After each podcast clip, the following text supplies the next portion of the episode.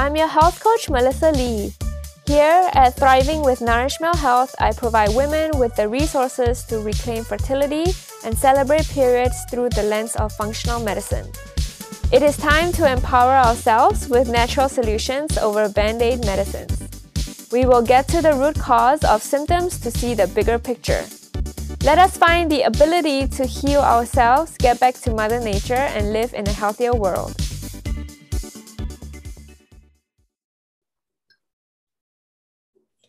Hi everyone, say hi to Dr. Nishi Bhopal. She specializes in mental health and sleep. Dr. Bhopal is board certified in psychiatry, sleep medicine, and integrative holistic medicine. I'm really excited to have her on the show today to pick her brain about sleep hacks, the relationship between mental health issues and sleep, and what normal sleep actually looks like because I think a lot of us have some sort of sleep sleep issue happening now. So, welcome to the show, Dr. Nishi. Thank you, Melissa. I'm so excited to be here. Yeah, I'm really excited. Um, you know, when we had the conversation earlier on, I felt like what you had to share is very informative. Um, so let's talk about sleep. What actually happens during sleep? Like, what is actually considered normal? Yeah, absolutely. So, sleep is one of these things that we often think is kind of a passive process. Like you go to sleep and then you wake up and you're in this kind of state of oblivion in between. But actually, there's a lot that happens physiologically during sleep, and there's a lot of health benefits to sleep as well. So, one of the things that happens from a cognitive or a mental health perspective is that your brain is consolidating memories when you sleep. And not only are you consolidating memories like all the information that you've taken in during the day, it gets filed away into the right compartments when you're sleeping. So that's why if you're sleep deprived, you might find that it's hard to remember, you know, your friend's name or like, you know, the a phone number or like small things that you normally wouldn't have trouble remembering might be harder to recall when you haven't gotten enough sleep because things haven't been filed away properly. Um, so that's one thing that happens is the consolidation of memories. But in addition to this, there are actually changes that you see with um, certain parts of the brain like the amygdala which is the fear center of the brain. And this is where the emotional regulation piece comes in. So when you're getting a good night's sleep, your brain is better able to process emotions. It helps to quiet down activity in the amygdala, which is that fear center, so that during the day, you're be- better able to kind of manage stress. You're less irritable, less cranky. Um, there's less of a risk of anxiety and depression, or it can actually help um, alleviate some of those symptoms. And this is just from a, a mental health perspective. But from a brain health perspective, a really interesting sort of discovery recently is uh, about the glymphatic system in the brain. Oh, um, interesting. Um, yeah. Yeah. So the glymphatic system is basically like we have a lymphatic system in the body. So it's like it's called the glymphatic system in the brain. And this is the fluid that your brain resides in. So, what happens when we go to sleep is during deep sleep or slow wave sleep, you get synchronicity in the brain waves across, uh, you know, across your brain. So you get these really beautiful deep uh, waves on the EEG. And what's happening is when these brain waves are synchronized, your brain is actually pumping out that fluid and clearing out all the toxins and waste that builds up during the day. And one of those toxins is amyloid protein, which we know is implicated in Alzheimer's dementia. So this is why when people are sleep deprived, they may have a higher risk of, of dementias later in life because your brain is able to mm. clear all those toxins when you sleep. That's really cool. yeah. yeah. Um, I wanted to jump back a little about the amygdala. Um, I was reading this book called Breath, and there was an experiment where you know, this guy, he just took out the amygdala or I guess the fear centers in the brain of like monkeys or like, and there was like some people, like a girl, she was born sort of it not working properly. And basically like she was like fearless. She didn't mm-hmm. have she she couldn't like um register fear in other people like insecurity or whatever. Mm. and it kind of like everything else she could do but she couldn't do that. And then that in itself she could not recognize danger as well. Like you know someone with to kidnap her or try to like do something to her. She can't recognize that. So that's that's really interesting. So you're saying that if we have a lack of sleep or we don't sleep restoratively um, that part of the brain is affected as well. Yeah that part of the brain is affected. And that's a really interesting sort of anecdote about like not having an amygdala. Mm-hmm. so you know um, oftentimes we think of like fear stress and anxiety as bad things but they're not good or bad right? These are things that are protective. Our brain has evolved to have these responses as a survival mechanism. So we need a certain level of fear to stay safe we, we actually have adapted to have a certain level of anxiety to help us plan for the future and avoid danger. So when we sleep, the brain is better able to regulate those, those different parts of the brain um, that are involved in those responses so that you're more able to respond appropriately to different situations without being carried away by anxiety or without experiencing chronic stress. I love that. That's a really good explanation of why we should have good sleep. okay so continue you were you're trying to explain like okay um, there are like deep waves that kind of clear out toxins and waste products um, mm-hmm. what else happens during sleep yeah, so um, from a cardiovascular perspective, this one is really important because what happens is our blood pressure naturally dips during sleep. So this is called blood pressure dipping. So this is actually implicated in people having chronic issues with hypertension or high blood pressure, because if you're not getting enough sleep, or if you're not getting good quality sleep, your blood pressure doesn't have a chance to actually dip and like kind of stay at a lower level. It becomes chronically at a you know elevated. So it's chronically at a higher state. And so then when you're awake your blood pressure is going to elevate from that level. And this is why you see people who have uncontrollable high blood pressure and they might be on two or three different blood pressure medications um, because they're in this chronically elevated state of stress and hyperarousal, but they're also not getting restorative sleep where their blood pressure has a chance to dip or has a chance to decrease. And sort of an offshoot of that is sleep apnea, which maybe we can circle back to um, mm-hmm. later in this discussion. But when people have untreated sleep apnea, that also leads to chronically elevated blood pressure.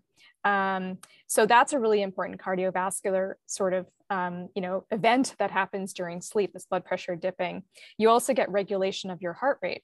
So when people have poor sleep or if they have a sleep disorder like sleep apnea, it's harder to get other um, conditions under control, like for example, atrial fibrillation. Um, so a very important aspect of treating a condition like that is making sure people are getting restorative sleep. Mm-hmm. And then from a metabolic perspective, um, you get regulation of your um, blood sugar levels, but you also get regulation of hormones like leptin and ghrelin, which are involved in um, satiety and hunger. So when we are sleep deprived, you actually get an increase in the hormone ghrelin, which is I remember that is like your stomach is growling, so you have more ghrelin yeah. because you're hungry. It's uh. like a little hungry gremlin. uh-huh. yeah, so you get higher levels of that lower levels of leptin. So that's why when you're sleep deprived, you might crave a little bit of like a, a sweet snack or something mm-hmm. savory in the afternoon, like you want to grab that bag of chips or have that chocolate bar or something like that because your ghrelin levels are elevated. So you can see there's so many things. This is just scratching the surface of right. what happens in sleep, but it affects mm-hmm. every system, every organ system in the body, and it also affects um, mental health in a very significant way. Got it. That makes so much sense because if you wake up and you, well, I know if I don't get enough sleep, I'm really cranky. Or like, you know, some people want to get cravings. So it basically kind of like almost messes up your entire day, right? Because you're like, you can't respond to stress properly and you can't remember things or whatever. Um, so I could see how that's like a really important thing to prioritize. Absolutely. I mean, I really look at sleep as the foundation of health because if you're not sleeping well it's hard to have energy to exercise or to be active or to um, you know make good food choices mm-hmm. um, or to get other you know aspects of your health optimized um, and so this is why sleep is really the foundation for all of those things so in terms of sleep like um, you know like duration like how long should we sleep and like you know the structure of it like could you talk a little bit more about that absolutely so um, you know, about a third of adults don't get enough sleep on a regular basis. And the CDC has actually dis- declared this like a public health crisis, sleep deprivation. Mm-hmm. Um, so most adults need somewhere between seven to nine hours of sleep uh, to feel rested. Now, this varies between individuals. So there are going to be some people who feel great with seven, but I have patients who are like, seven hours is not enough for me. I need like eight and a half or nine. So between that seven to nine hour range is um, optimal for most people. There may be some who need a little bit more. So there are some people who need 10 hours. There are some people who might need six and a half, but that's not mm. the majority. But the other aspect of this is regularity. So if you're getting, let's say you're getting eight hours of sleep on a regular basis, but it's at different times. Like sometimes it's from 10 p.m. to 6 a.m. And then other times it's from midnight to 8 a.m. If it's varying all the time, even though it's the right number of hours, the mm-hmm. quality is not necessarily going to be as good because it's going to disrupt your sleep architecture. Interesting. Oh, so even like going to bed on time, like I guess a consistent time every day or waking up at the consistent time every day. So, um, you know, would that like affect someone's sleep schedule if they're like, oh, over the weekend I can sleep in or try to make up for that? Like, that's that's a myth, right? Like, you can't really make up for sleep, right? That's exactly right. And I mean, that was me like all through university.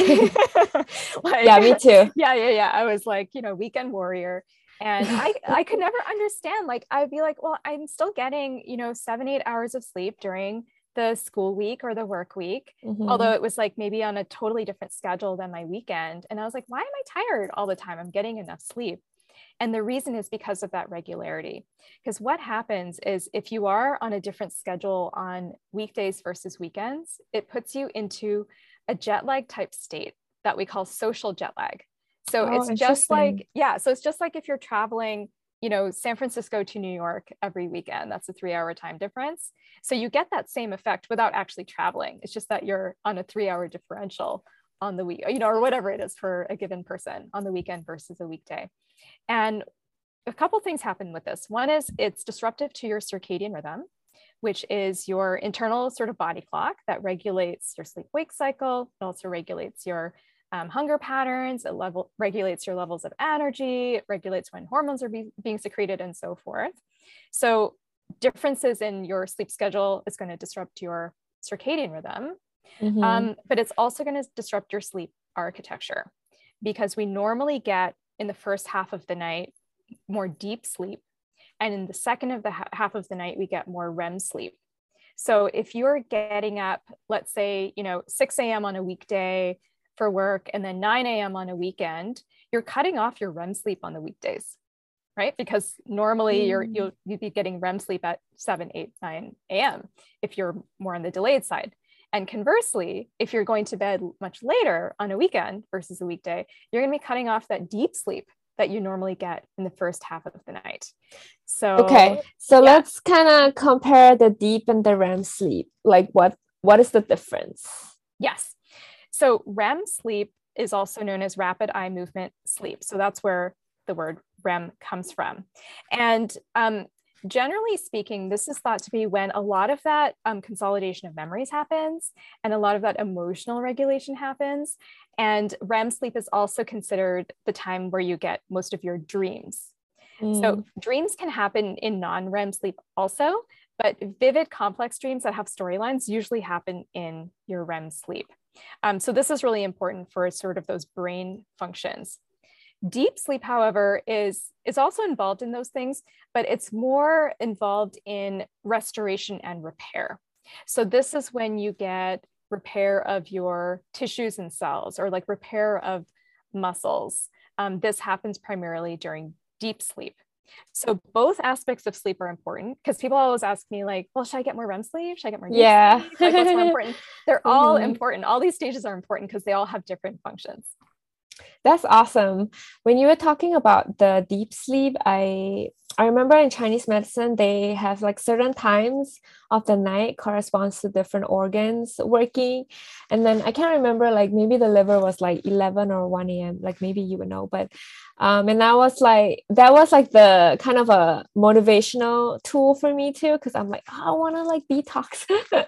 you know, so like I try to get into bed at, at a certain time yeah, absolutely. It's so interesting how like traditional Chinese medicine and Ayurveda also like really understood the importance of sleep and the importance of timing of sleep. And I I think that like, you know, um, I mean, there's just so much wisdom there in those systems. Mm-hmm. Um, and what's really fascinating about those ancient systems is that what they knew is really starting to align with what mer- modern sleep science and circadian rhythm science is showing. That's pretty cool. So I have a quick question. Like, you know, in terms of like the menstrual cycle, our hormone levels like kind of dip and fall and all that. And I have noticed personally, like in my luteal phase, like right before my period, I so I do have more insomniac episodes than mm-hmm. usual, or a little more anxiety. Um, is that like due to like you know just progesterone being a little high? Yeah, so you will see like some fluctuations across the menstrual cycle. Um, mm-hmm. Uh, and you know it, you'll see differences in your energy levels but and your sleep quality and this is an interesting question too because you see um, these changes becoming really pronounced for women during the time mm-hmm. of perimenopause um, oh, interesting. You know, yes. as as they go into more estrogen dominance and and you get lower levels of progesterone, sort of like you know as you you shift into menopause. And one of the things that happens around that time is um, it's thought that progesterone helps to increase the tone of the airway. Um, so it's thought that it's like a mild airway stimulant. Mm-hmm. And so mm-hmm. when you have lower levels, there is more collapsibility potentially in the airway. And when you have more collapsibility in your airway, um, it increases the risk of sleep disordered breathing. And we were talking about, you know, the book Breath earlier and the importance yeah. of breathing.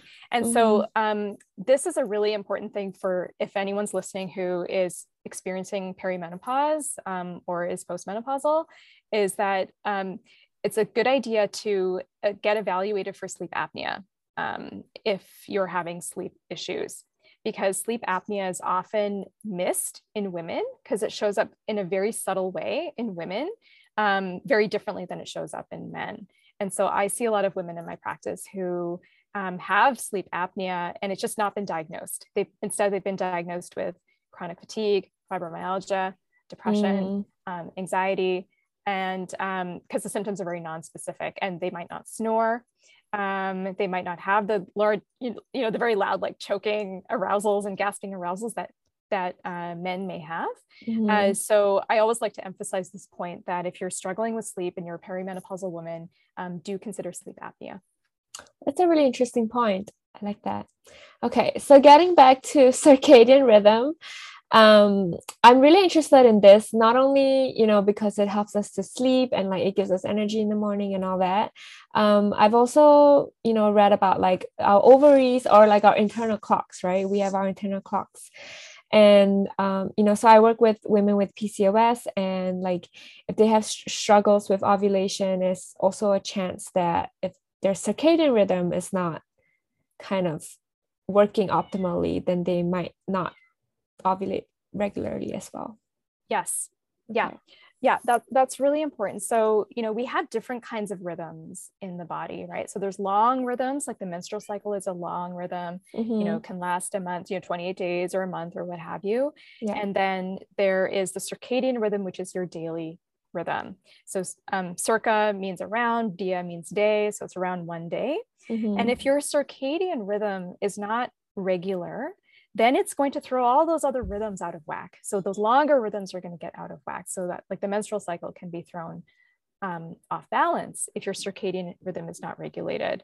And so maybe we can talk about how to regulate the circadian rhythm or like. Yeah, that would be great. Yeah. Yeah. Yeah, okay. for sure. Okay. Should I just jump in or? Um, yes, let's do that. Okay okay. So i mean i could go on and on. I love talking about this stuff so. Um, i know me too. It will be here forever. Yes. Um, we'll try to keep it in the time constraints. But um, okay so some really simple ways to keep your circadian rhythm on track.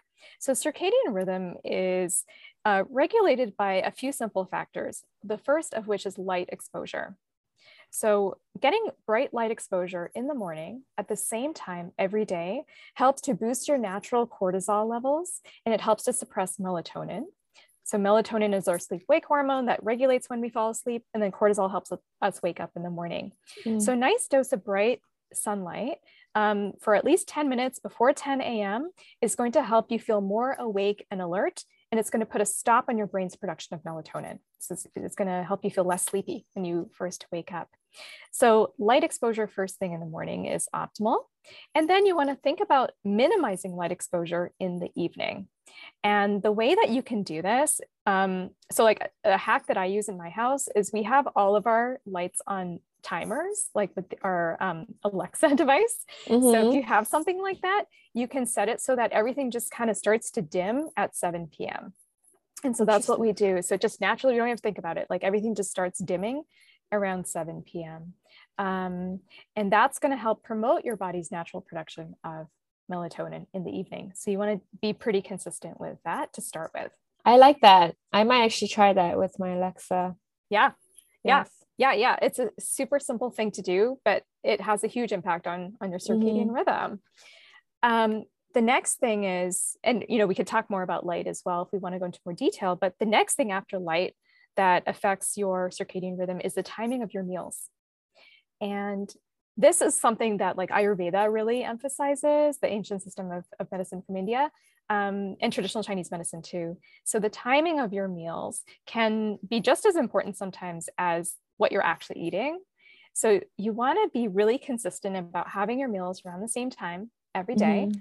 And it's ideal if your primary meal is sometime between 11 a.m. and 1 p.m um, like midday or even 11 p.m. and, and 2 p.m. 11 a.m. and 2 p.m. So in the middle of the day, that's when your metabolism is is strongest. It's kind of you know you're burning thing, through things more quickly.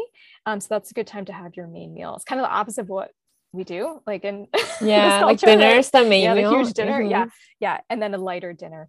But if you're not able to do that, at least you want to try to be consistent about eating your meals at the same time every day. Um, okay. And then finish your your dinner, especially if it's a heavy meal or a large meal at least three hours before you go to bed.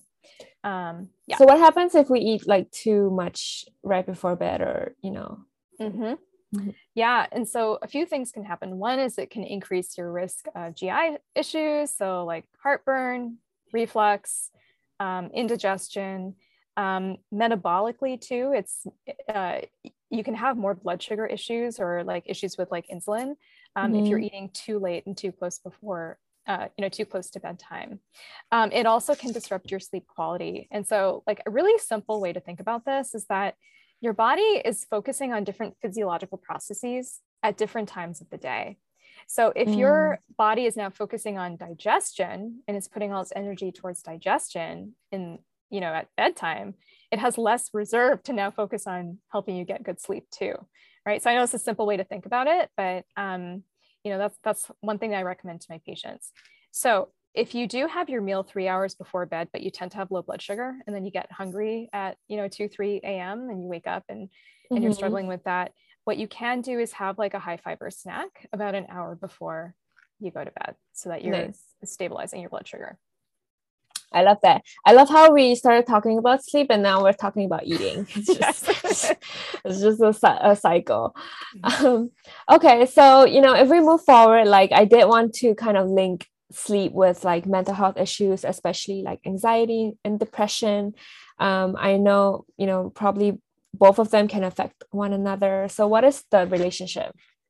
Yeah, so there is a bidirectional relationship between mental health and sleep. So, what this means is that if you're not getting good quality sleep, it can increase your risk of anxiety and depression and other mental health conditions and vice versa. If you're if you're experiencing anxiety and depression, it can have a negative impact on your sleep quality.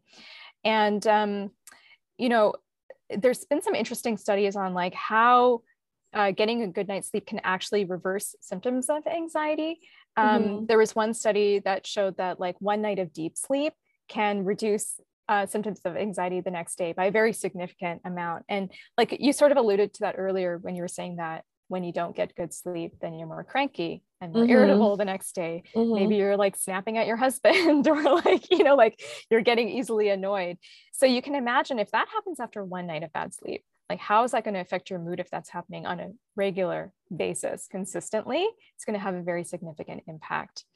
Um, another interesting study that's uh, or research finding that's come out is that uh, poor quality sleep or insufficient sleep is an independent risk factor for suicidal ideation. So even for people who don't have a diagnosis of depression or anxiety, um, mm-hmm. getting poor sleep on a regular basis increases your risk of suicidal thoughts. So helping people restore their sleep is actually a way to help reduce suicidality. And in my field of psychiatry, I mean, that's that's a huge thing. That's a very powerful thing. Um, there was a study on medical interns uh, a number of years ago in Nature. Uh, it was published mm-hmm. in the Nature Journal, and they found that. Uh, so when you're a medical intern, like you are working crazy hours and yeah. working around the clock, like very irregular hours. And um, it's been shown that having that sort of irregular schedule or like a shift work schedule increases the risk of depression. We know those types of schedules also increase the risk of other health issues, like increases the risk of cancer and metabolic issues and so forth, but mm. it also mm-hmm. increases the risk of um, mental health issues. And then one last um, sort of point here that's important to recognize is that when people have anxiety or depression, um, it increases the risk of sleep disorders. But when people have a sleep issue, they're more than twice as likely to develop an anxiety disorder. Um, they're, they have an increased risk of developing depression. And then, even when that anxiety or depression is treated, if they start experiencing sleep issues again, there's a higher risk of relapse back into anxiety and depression. So, if someone has, you know, both of them, right, like trouble sleeping, anxiety, depression, uh, what do you address first? So I um, typically address both. Uh, so I'm a psychiatrist and sleep doctor, of course. So um, I like to make sure that you know we're really working on good coping skills during the day and mm-hmm. giving people good support during the day, yeah. so that by the time sleep rolls around at night, um, you know their nervous system is better regulated. Because um, if you have a dysregulated nervous system, it's going to be hard to sleep. Mm-hmm. Um, but we also focus on on sleep as well so we kind of you know focus on both it really depends on the individual but good sleep starts during the day. Uh, you know, often I've people think, that. Of, yeah, yeah, yeah. So people think about like, okay, I want to focus on my sleep. So I'm just going to focus on that 30 minutes before bedtime or that 60 minutes before bedtime. But if that's the only time that you're really working on it, you're not really setting yourself up for success. Mm-hmm. So you really want to think about setting yourself up for good sleep starting first thing in the morning.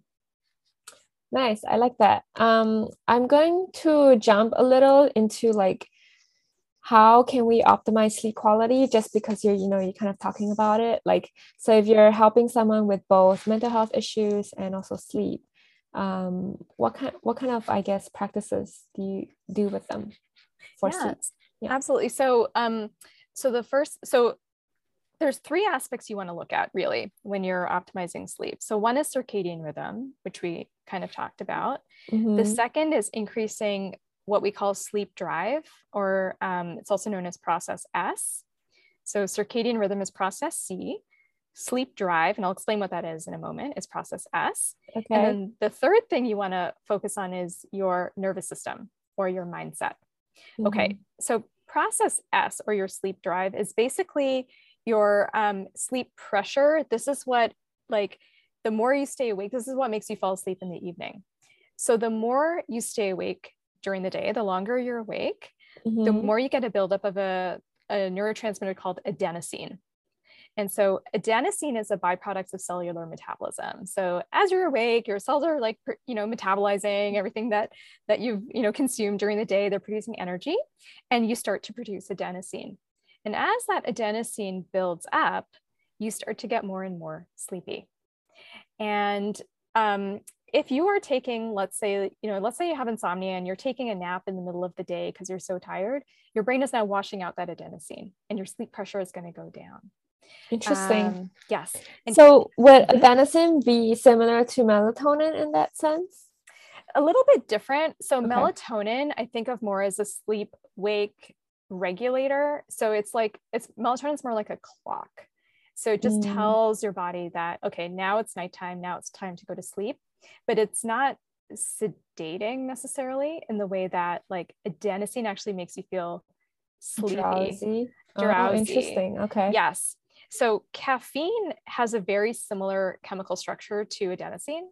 So caffeine can actually bind to the adenosine receptor and block its effects. So this is why like you know there's this recommendation of don't have caffeine later in the mm-hmm. day. That's because it's you're blocking your adenosine receptors so your brain's not able to receive that message from adenosine that it's time to sleep. Um, and as people drink caffeine the adenosine is still building up in the background. It's just mm-hmm. not able to bind to the receptor and have an effect. And so this is why like when people start drinking caffeine, it's hard for them to, to stop because when they stop, they feel so sleepy because they get this influx of the adenosine now binding to the receptor. So then they drink more caffeine to, mm-hmm. to feel mm-hmm. less sleepy. oh, that's interesting. Cycle. I really like that because, you know, I think a lot of people are, well, I guess the general knowledge is like, oh, yeah, you need caffeine to like kind of stimulate yourself. And if you don't have that stimulation, then you can't really work or be productive.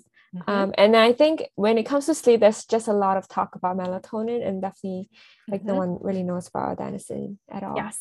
Yeah. So melatonin you can think of as your circadian rhythm. So that's linked to your process C. Okay. And then adenosine is is part of your process S. And then the third aspect is regulating your nervous system through the day. Mm. And the way that I conceptualize this is that like if you're running around all day, if you're stressed out, you're going from meeting to meeting, or like you're, you know, if you have kids, if you're like driving them around and like you just never have a time, like a moment to rest mm-hmm. or a mm-hmm. moment to breathe, your your nervous system's in overdrive. So you're in your sympathetic nervous system, which is your fight, flight, and freeze response. Um, but your sleep is dominated by the parasympathetic nervous system. So if you're in your sympathetic nervous system all day, then you're not just naturally going to switch into your parasympathetic nervous system as soon as you go to bed right mm-hmm. so I, you kind of think you can think of it like a bullet train or like a speed train so if your nervous system is like a bullet train all day like even a bullet train has to slow down to enter the station right like it doesn't yeah. just come to a complete stop yeah um so your nervous system is like this you have to give it time to slow down and come to a stop at mm-hmm. the end of mm-hmm. the day it's not just like flipping a switch Got it. So those are the three kind of branches to optimize sleep quality. Yes. Mm-hmm. I love it.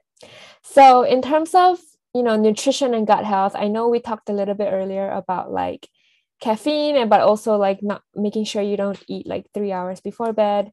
Um is there anything else about gut health or nutrition that you, you know, find that is very relatable to sleep? Yeah. So just like we talked about with mental health, there's a bidirectional relationship between yeah. sleep and mental health. The same goes with uh, diet and gut health. So there's mm. a bidirectional relationship there, meaning that um, diet affects sleep quality, and we can see, you know, specifically what that means. And then, of course, sleep affects your diet because of how it regulates your leptin and ghrelin, and then you're more likely to crave carbs and sugary right. things and so forth. So there's actually some studies showing that diets that are high in saturated fat and that are high in processed sugars actually result in poorer sleep quality and less of that deep, slow wave restorative sleep. And conversely, diets that are high in fiber actually increases deep sleep and results in more restorative sleep. So um, if you are struggling with sleep, you want to shift, you know, just take a look at your diet and see where you can make some shifts to, mm-hmm. you know, increasing you know, um, high fiber foods, whole grains, healthy fats, fruits and vegetables, and starting to minimize any of those like processed snacks that you might be craving um, if you are sleep deprived. The other thing that people often forget about though is that like food provides the building blocks for your body to produce neurotransmitters and like serotonin um, and dopamine and uh, you know all these other neurotransmitters that are involved in sleep wake regulation and you know like 95% of our serotonin is produced in the gut uh, so if you have problems with gut health then your mm-hmm. body's not able to produce right. serotonin effectively and that's going to have an effect on your sleep quality um, and then there are certain micronutrients to be aware of one of which is iron um, and iron is important for dopamine synthesis but um, for women, especially menstruating women, um, there's a higher risk of, of low iron, like iron deficiency anemia, mm-hmm. because of blood loss from the menstrual cycle. And low iron levels, specifically low ferritin, which is kind of like a marker of your iron stores, can increase the risk of restless leg syndrome, um, which is uh, and periodic periodic limb movement disorder. And these are movement disorders. Uh, restless mm-hmm. leg syndrome happens when you're awake. So I see this a lot in women that I work with. Like they'll say, I have a hard time falling asleep. My legs feel restless, or I feel like I have to get up and walk around, or wiggle my toes, or I just can't get comfortable, or I have these creepy crawly sensations in my legs. Um, it can happen in other parts of the body too, like the trunk and the, the upper extremities, the arms. Um, but a simple test to check your iron and ferritin levels can can um, elucidate, you know, whether or not you have uh, you know, low iron contributing to poor sleep. And ferritin for sleep ideally should be more than 75.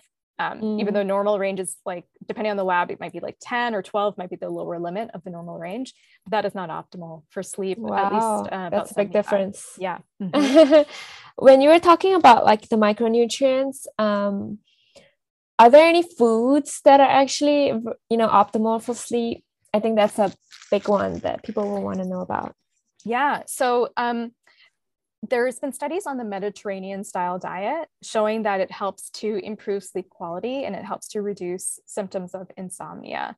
So these are foods that are specifically like um, uh, very like heavy in vegetables. So you know, sweet potato is a good one. Hmm. Um, you know, like spinach, uh, it, depending on people's tolerances of different types of foods, but like broccoli, um, kale, those type, you know, those sort of traditional right. healthy yeah. foods. Um, some specific things though that I, I would recommend that can be helpful are like nuts. Um, so especially in the evening, if you do tend to crave something like like a snack, especially like a salty snack, sometimes like a handful of walnuts or almonds can can be beneficial. And walnuts especially are high in omega-3, um, which is actually shown to impact sleep quality. So if you're deficient in omega-3, um, that type of food can be helpful. Um, if you have a deficiency in omega-3, that also can affect your melatonin um, production mm-hmm. and your melatonin function. Um, other types of things would be like, I'm a fan of like um, eating something that's like a little bit satiating. So something like hummus with roasted vegetable is a great snack before yeah, you go to bed. It's good. Mm-hmm. Yep. Or things like uh, berries or like a banana with nut butter, that type of thing. Nice. I, you know, when you were talking about almonds and walnuts, I actually personally I use that if I can't sleep or if I mm-hmm. suddenly feel hungry. Um, it actually works. I actually go to bed like not feeling hungry anymore, yeah. which is really weird because I'm only like eating a handful. Yeah. Yeah. Yeah. Very powerful. yes. Yeah. That's great. Um, okay, so moving on, I do want to talk a little bit about common sleep disorders. I know mm-hmm. we talked a little bit about like sleep apnea earlier, um, restless leg syndrome. What are the other ones that are common that people should start to know about? Mm-hmm. Yeah. yeah. So the three main ones are sleep apnea, restless leg syndrome, and then, of course, insomnia.